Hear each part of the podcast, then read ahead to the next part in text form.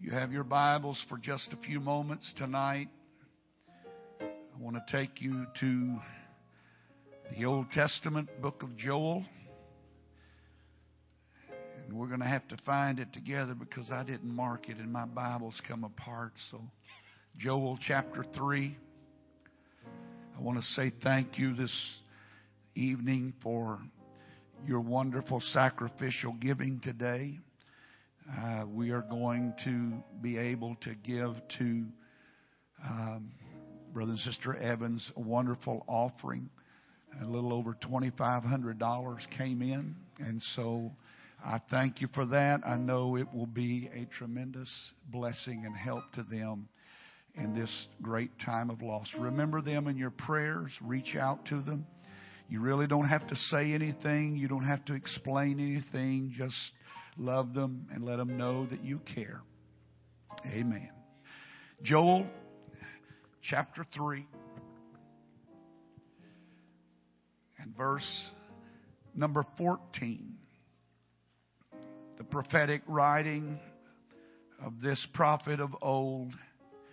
He simply said, Multitudes, multitudes in the valley of decision.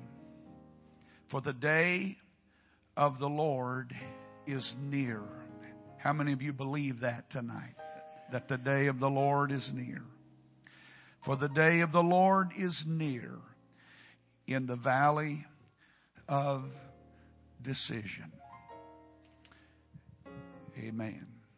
I don't know how long tonight I will need to preach, but I hope that I preach long enough for you to get what God wants us to get and respond to it in Jesus' name. My subject tonight is simply this a day of decision. Everybody said it with me. A day of decision. You may be seated.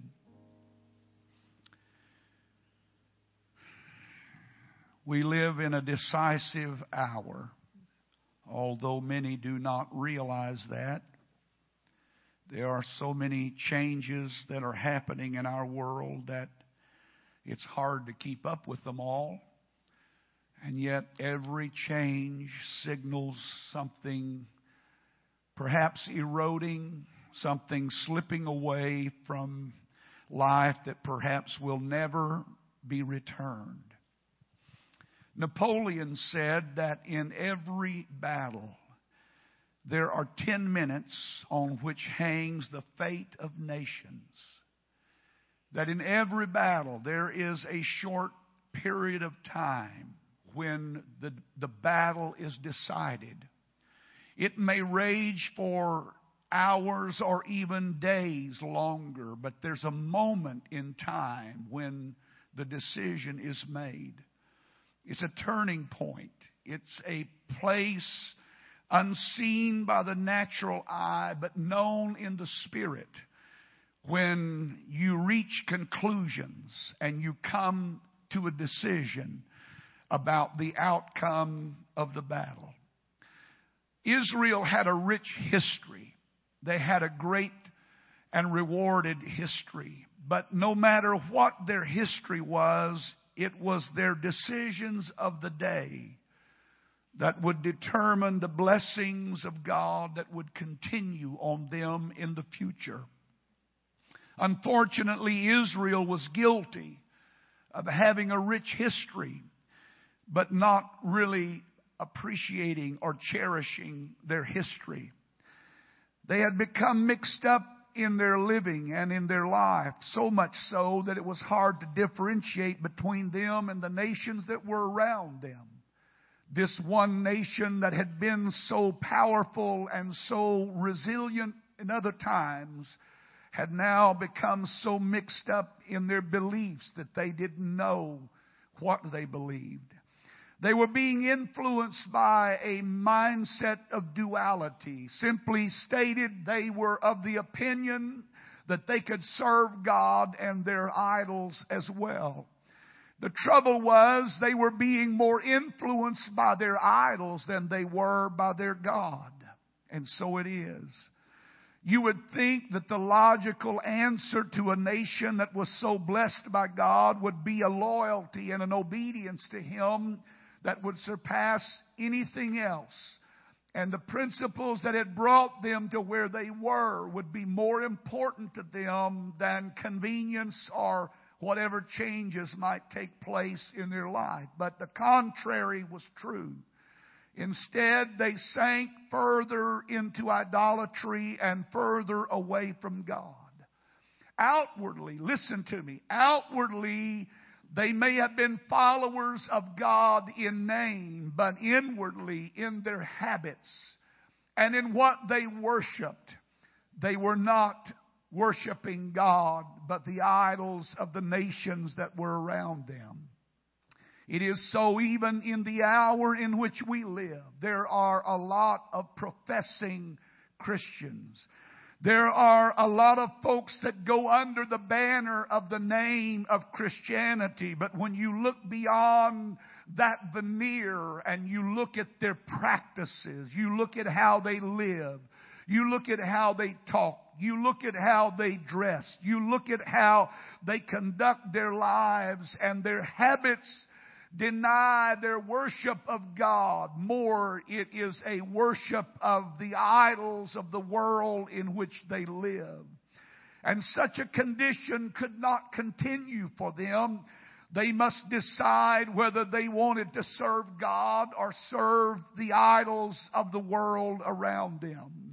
It was a day of prevailing darkness and Israel was at a very decisive moment, but they were undecided. Their inability to make a decision, a decision of who they were, a decision of what they would believe, a decision of who they would serve, a decision of who they would follow and what would influence their lives was in the balance at that particular time. And Joel called their attention to the fact that they were now in the valley of decision. My question tonight is what are we deciding and what was Israel deciding at such a critical moment? Many decisions are being made on a national level in our world that affect all of us. But it really doesn't matter what our nation decides. What is more important is what we as a people in this building tonight are going to decide. What we're going to decide for ourselves and for our families and for our children. And we are deciding some very critical things tonight. We are deciding, people who are in the valley of decision are deciding what our future is going to look like. What our future life is going to look like. What it will look like for our children if the Lord tarries his coming. We are deciding tonight by the way we worship now what the church will look like tomorrow and the next year and the next year. We are deciding tonight by the way that we conduct our lives what this church is going to be in the future. We are deciding character tonight. We are deciding who we are going to be as a people and we are deciding what we will do as a people.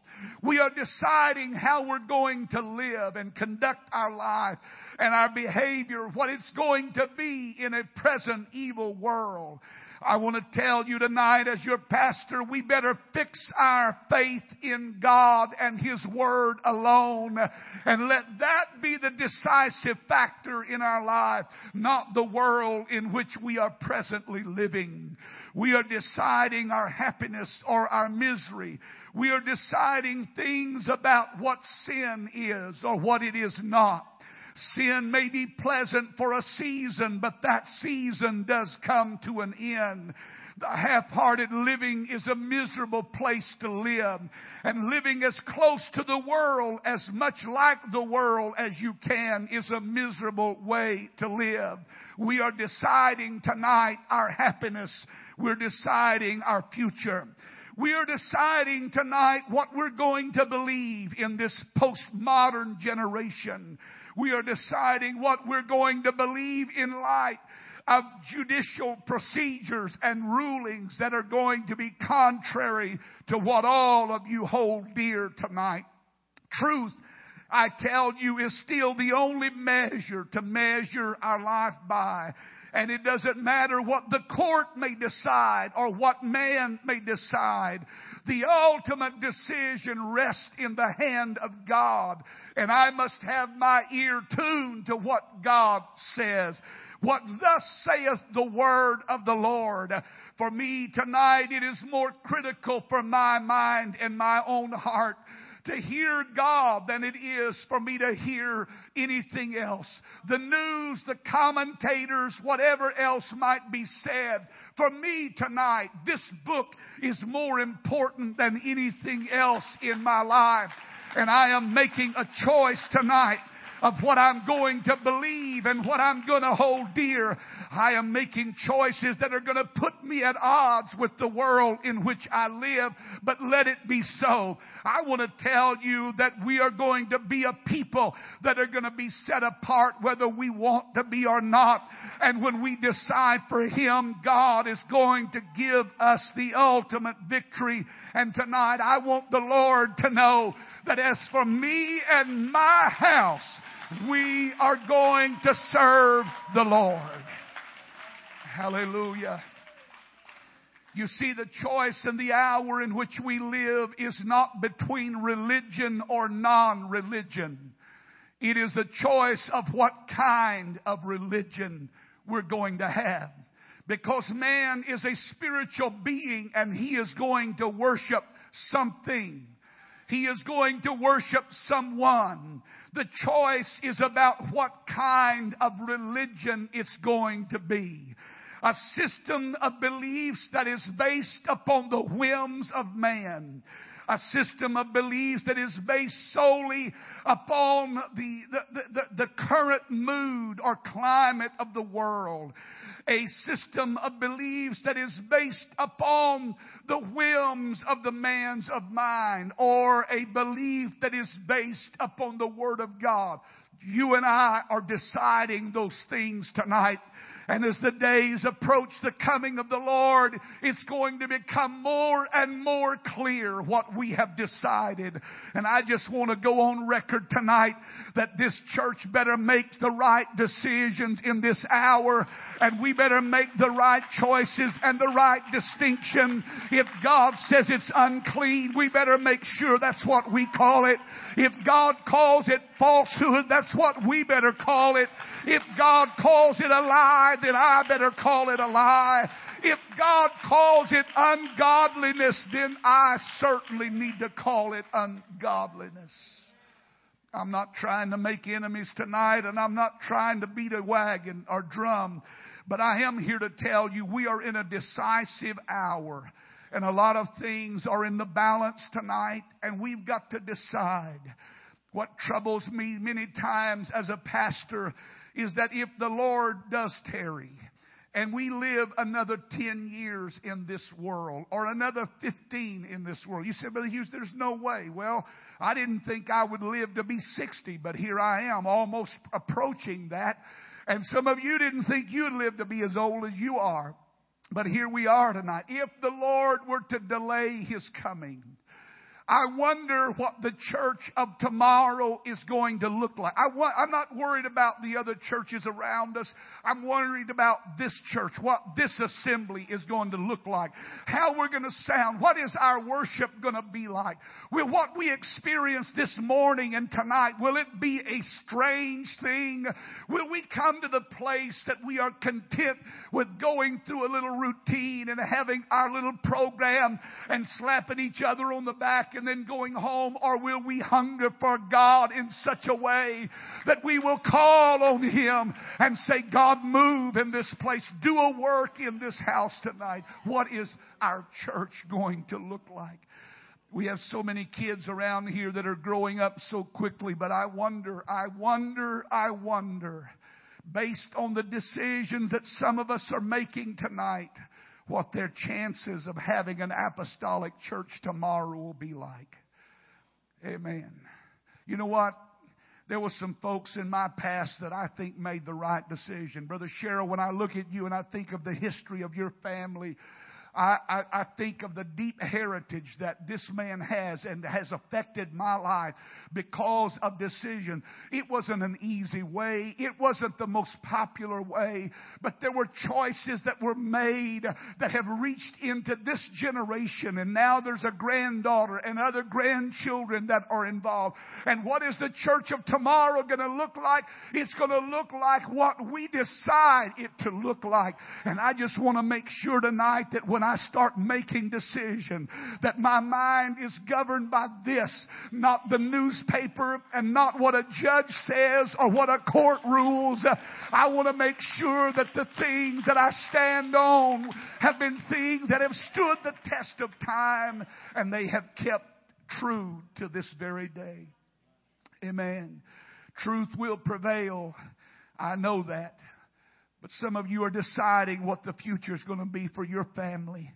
We're deciding today what kind of gospel we're going to preach.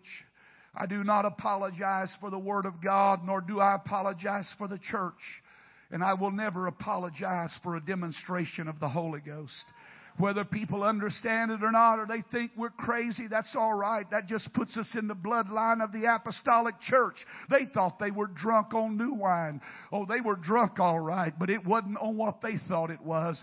And if this church tonight does not make up their mind how we're going to be in this hour, then we will become just like every other religious entity in the world. We will become ineffective and a lack of power will produce nothing more than show and nothing else. Uh, God help me tonight to never let that happen and never allow this church to come to the place that we're content with dead church. I want a move of God. I've come to understand that the only hope for this world right now is a move of God. The only hope for our world is that this church will wake up and say, you know what? It may not be popular and it may not be what the crowds are looking for, but somebody out there is looking for a real, genuine touch of God for their life and for their family. We are deciding in the hour in which we live, we will, if we will still call sin by its name, sin. Renaming or rewriting the laws of the land do not change the laws of God. And I don't care what court rules or what city government rules or what national government rules. This book is still the guideline for my life. Amen. I am deciding my eternity tonight. I am deciding whether the future will be one of blessing and joy, everlasting, or sorrow and deep regret. And I am here to tell this church that we stand in that decisive hour. And I don't know about you, but I have made up my mind. I want to be Pentecostal more than I've ever been Pentecostal. I want to be more than just Pentecostal. I want to be apostolic. I want to be book of Acts Pentecostal. I don't want to carry a name without the power. I want the power of God resident in my life in everything that I do. If you're a father here tonight, you ought to take the hands of your children and lead them to an altar and say, Yes, for us. We're, our decision is we're going to serve the Lord. Doesn't matter what happens in our world. Doesn't matter what happens in our city. Doesn't matter what happens in our school system. It doesn't matter what happens in the world around us. We are going to serve the Lord. Too many people are like the boatman who faces one direction while rowing in another. You will never get where you want to go doing it that way. The only hope for this world is a Holy Ghost filled church. But more than that, the only hope of this world is for people who know what they believe and who stand on that and they do not go back on their decision. Amen. Makes me want to grab somebody right now and say, come on, let's live for God. Amen. Come on, let's live for God. It makes me want to grab somebody and say, hey, wake up. This is a decisive hour. Quit playing church. Quit living on the, the, the, side that's going to fall off. Get on the Lord's side. Amen. Lift your hands to the Lord right now and say, God, I need to make that kind of decision. Amen. I need to make that kind of commitment. Amen. What I'm talking about is very personal. Nobody else can do it for you. No one else can decide. It needs to be done today, not tomorrow, not next week. We need to make up our mind afresh tonight. As for me and my house, amen, we're going to serve the Lord. And do you know that your decision could help influence someone near you that's teetering on the brink of not knowing what they're going to do? Because they see you decide to change, they may change as well. I want to do whatever I can, wherever I can, whenever I can to make a difference. But it doesn't matter if you follow or not. I made up my mind afresh today. I want to be saved. And it doesn't matter what that cost. It doesn't matter what I have to give up or let go of or deny or turn away from. Whatever that is, that's what I want to do because to me, salvation is more important than anything else that I can think of. As for me and my house, Joshua said, we're going to serve the Lord. Oh God, help us to understand that we are truly in a decisive hour. We're in a time that is so critical, not only for this church, but for our nation. Help us to make the right decision. Help us to make the right choice, not just by word, but example. That we get on our feet when it's time to worship, that we go to the prayer room when it's time to pray that we give our heart completely to the Lord in service, that we reach out to somebody. Amen. Sometimes we always think it's good to reach somebody as long as somebody else is doing the reaching, but all of us need to become extensions of God's hand tonight because there's a world that needs somebody that knows where they're going. As for me and my house, Amen. Are there any men here tonight that would dare to stand and, and take authority in the Spirit and say, you know what? I can't decide for everybody, but I tell you what, as far as my household goes, we decide for the Lord.